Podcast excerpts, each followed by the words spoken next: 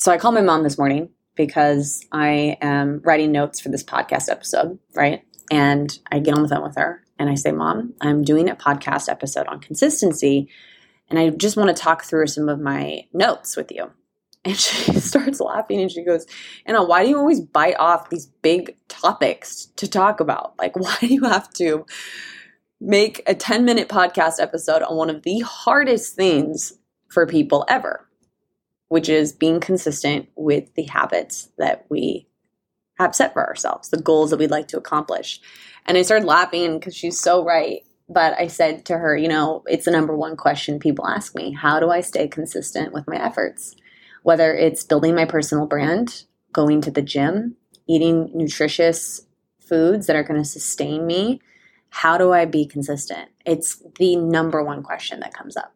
And you know what? It's something I've struggled with in my life too. And so I really wanted to talk a little bit about this because, you know, I feel that there's this back to school energy right now. We're in the middle of September. We're kind of all collectively gearing towards this new season. And what does that look like for you, right? So, thought consistency and how to stay consistent would be a good topic for today's episode. But I will add that, you know, it is a 10 minute podcast episode. I will share with you what has worked for me, but at the end of the day, there is no secret. I haven't found it at least. so you're not going to probably find it here, but you might find some tips that will help you, or just maybe give one little bit of wisdom that might help you change up your perspective on something, which could help. So, that being said, this podcast episode is sponsored by Carr Workplaces. Carr provides flexible short term co working space and office leases for all your needs. And we've been here, my team and I have been at Carr Workplaces for the last, oh gosh, now eight months. Best decision I ever made. It's been so much fun working with my team again in person you know, the girls come in two to three times a week, and I'm here about four times a week. And it's just nice to see people and to feel energy and to work collectively on pushing this business forward. And I just believe wholeheartedly that, you know, Zoom and working online and remotely is such an amazing part of the job. I love being able to take my work anywhere, but nothing replaces that in person connection that I have with the rest of my team. We are able to work so much more diligently and more creatively when we're actually together in one space. So, highly encourage you to take advantage of the free trial that Carr is offering. If you click the link in the show notes, you can access that and begin your free trial. And I hope it is as great as it's been here for us. So, that being said, let's go ahead and dive into the episode. Um, how to be consistent. And this really does go for anything. Um, obviously, this is a personal branding podcast. I want to talk a little bit about what it means to create content consistently, but you can apply these principles I'll share with you in any facet of your life.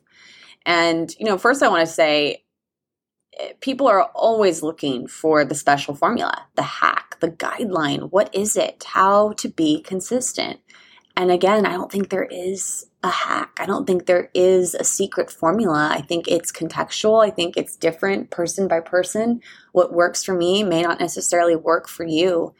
But I will say what has helped me, number one thing that has helped me stay consistent is talking about what I am doing, creating content. So, for example, I really decided at the beginning of my time here in Boston that I wanted to prioritize my fitness. It's never been something I've been consistent at. It's never been something that has come naturally to me. I knew when I moved here that it was time to take it seriously. And so I got really vocal about that. I shared it with the people in my life who were closest to me. I also shared it with my audience on Instagram and TikTok. And because I was dedicated to sharing the journey, I felt so much more invested in seeing it through. And I think that has helped me stay consistent. I wonder to myself if I were not sharing so actively my progress at the gym, my progress with running, if I would be as compelled to continue um, continue molding and pushing towards those those goals those habits, for lack of a better sentence. That came out wrong, but you get what I'm trying to say. I wonder if I would have. And I think that the more, and you know, 86 social media sub community, who are the people in your life that you can tell and then share your goals with, share your aspirations with, and get really vocal about what you want to accomplish? I think you'll be 10 times less likely to fall short or 10 times like less less likely to quit. Um, the other thing I would say too is in the beginning, this this is relating to fitness. I wasn't so focused on doing these just amazing workouts that made me sweat and really just like you know I, I, I was I was focused on just getting there. It was just like what's the main goal right now? The main goal is just that I literally get to the gym. And that was all I focused on. If that meant that my workout was kind of shitty that day, obviously that's not the goal, but I mean, hey, as long as I made it. And for the first three months, that's literally all I focused on. I had my exercises that I was doing. I was following a program that my trainer, um, Marina, had created for me. And I would do them to the best of my ability, but I wasn't so hung up on seeing this like these massive body changes. It was more just like, I want to integrate this practice into my routine. And then about three months in, when I had really integrated that into my routine, when the gym became easier, then it was like, let's focus on the quality of my workouts. So, how can I improve what I'm already doing? Now that I have a base, now that I have a foundation, let's just keep building the house and improve on what I've already laid. So, that helped a lot. It almost took the pressure off. It was like I could get myself to go in the morning if I knew, okay, just go for 20 minutes. And it became much easier. And I would say, I think when it comes to content creation, you know, a lot of people are listening to this podcast because you want to build your personal brand. You want to share a story that you have. You want to create content or be more creative in your life. And that is really, really hard. It's incredibly difficult to put yourself out there. It takes a lot of courage to step into a real place of leadership online. And I would say that something that has helped me has been to slow steps, to make slow, slow steps. Change is hard and slow. And maybe for you, posting six times a week on Instagram is just not going to do it. Maybe that is too much. So let's reevaluate and look at our lives from a more holistic standpoint what can you feasibly fit into your schedule?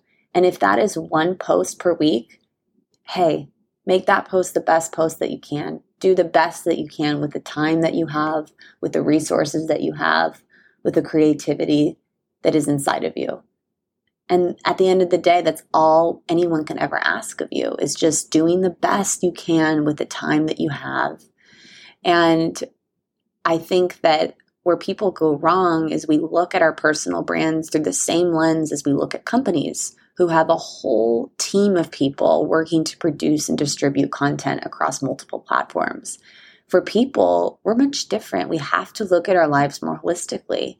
So, what does it mean to create content consistently for you? Not what does it mean to create content, consistently for someone who has a whole team of people helping them or a huge company that has a whole team of people, you know, helping them. So, you know, be realistic with yourself. And I would say too, work smarter, not harder. So if you are really led to create content through written word and blogging or writing long form Instagram captions or LinkedIn posts, go for that. Go where you feel led, where what feels natural for you. Don't push yourself so hard into something that doesn't feel natural and let yourself warm up a little bit. So for someone who's not as comfortable in video, I'm never I'm not saying not to create content through video. I'm saying work up to it and be realistic with yourself. It's so defeating when we set the bar so high that it's just unattainable the the perfect sweet spot is to challenge ourselves just enough so that it does feel a little bit hard. It feels a little bit difficult but it's also attainable. And it's something that we know we can accomplish with willpower and with strength and with motivation and with community people helping us and supporting us along the way. So I would say number one, um, just make sure that you are biting off small b- bits, chew small bits. Um, number two, just focus on doing the best you can with the time that you have. And number three, I would say find the fun in it. Find the fun in creating, find the fun in going to the gym, find the fun in making healthy meals for yourself, whatever it is that you're working towards, find the fun in it. How can you make it something that you love to do? How can you enjoy it? I found that, you know, if I'm really focusing on my diet and trying to just eat wonderful, nutritious meals for myself, how can I like set the table, set the scene, use a cloth napkin, nice silverware and flatware, and just make an, a, a ritual out of it? And then it's like you're giving your brain something to look forward to versus, you know, oh, I'm so uh, sad that I'm not eating ice cream right now. you know what I mean? um, I would also say give yourself loads of grace. It's so difficult to integrate a new routine into your life. It's so difficult to integrate new habits. I saw something on TikTok that I really loved. It was this girl, she was like, My new habit that I'm trying to promote in my life right now is just giving myself unconditional grace and love when I fail, when I don't complete a habit when I'm not able to, to do the thing that I said I was going to do, unconditional grace. And I think that we can be so hard on ourselves. I know I am. I know that I've not been consistent in certain areas of my life. Like, for example, writing my book. It's been so hard for me, but I'm giving myself grace. And, you know, it's, it's so much lighter and more peaceful and more gentle when you can just meet yourself where you are, when you're not forcing yourself into the ground to try to complete something. You're just giving yourself grace to make mistakes and to try again. So, um, those would be my tips on consistency. Do the best you can with the time you have, find the fun in it, give yourself loads of grace, and start small, baby steps. It takes so much work for our brain to integrate a new habit or a routine. So I hope that helps you. I will see you for the next episode next week.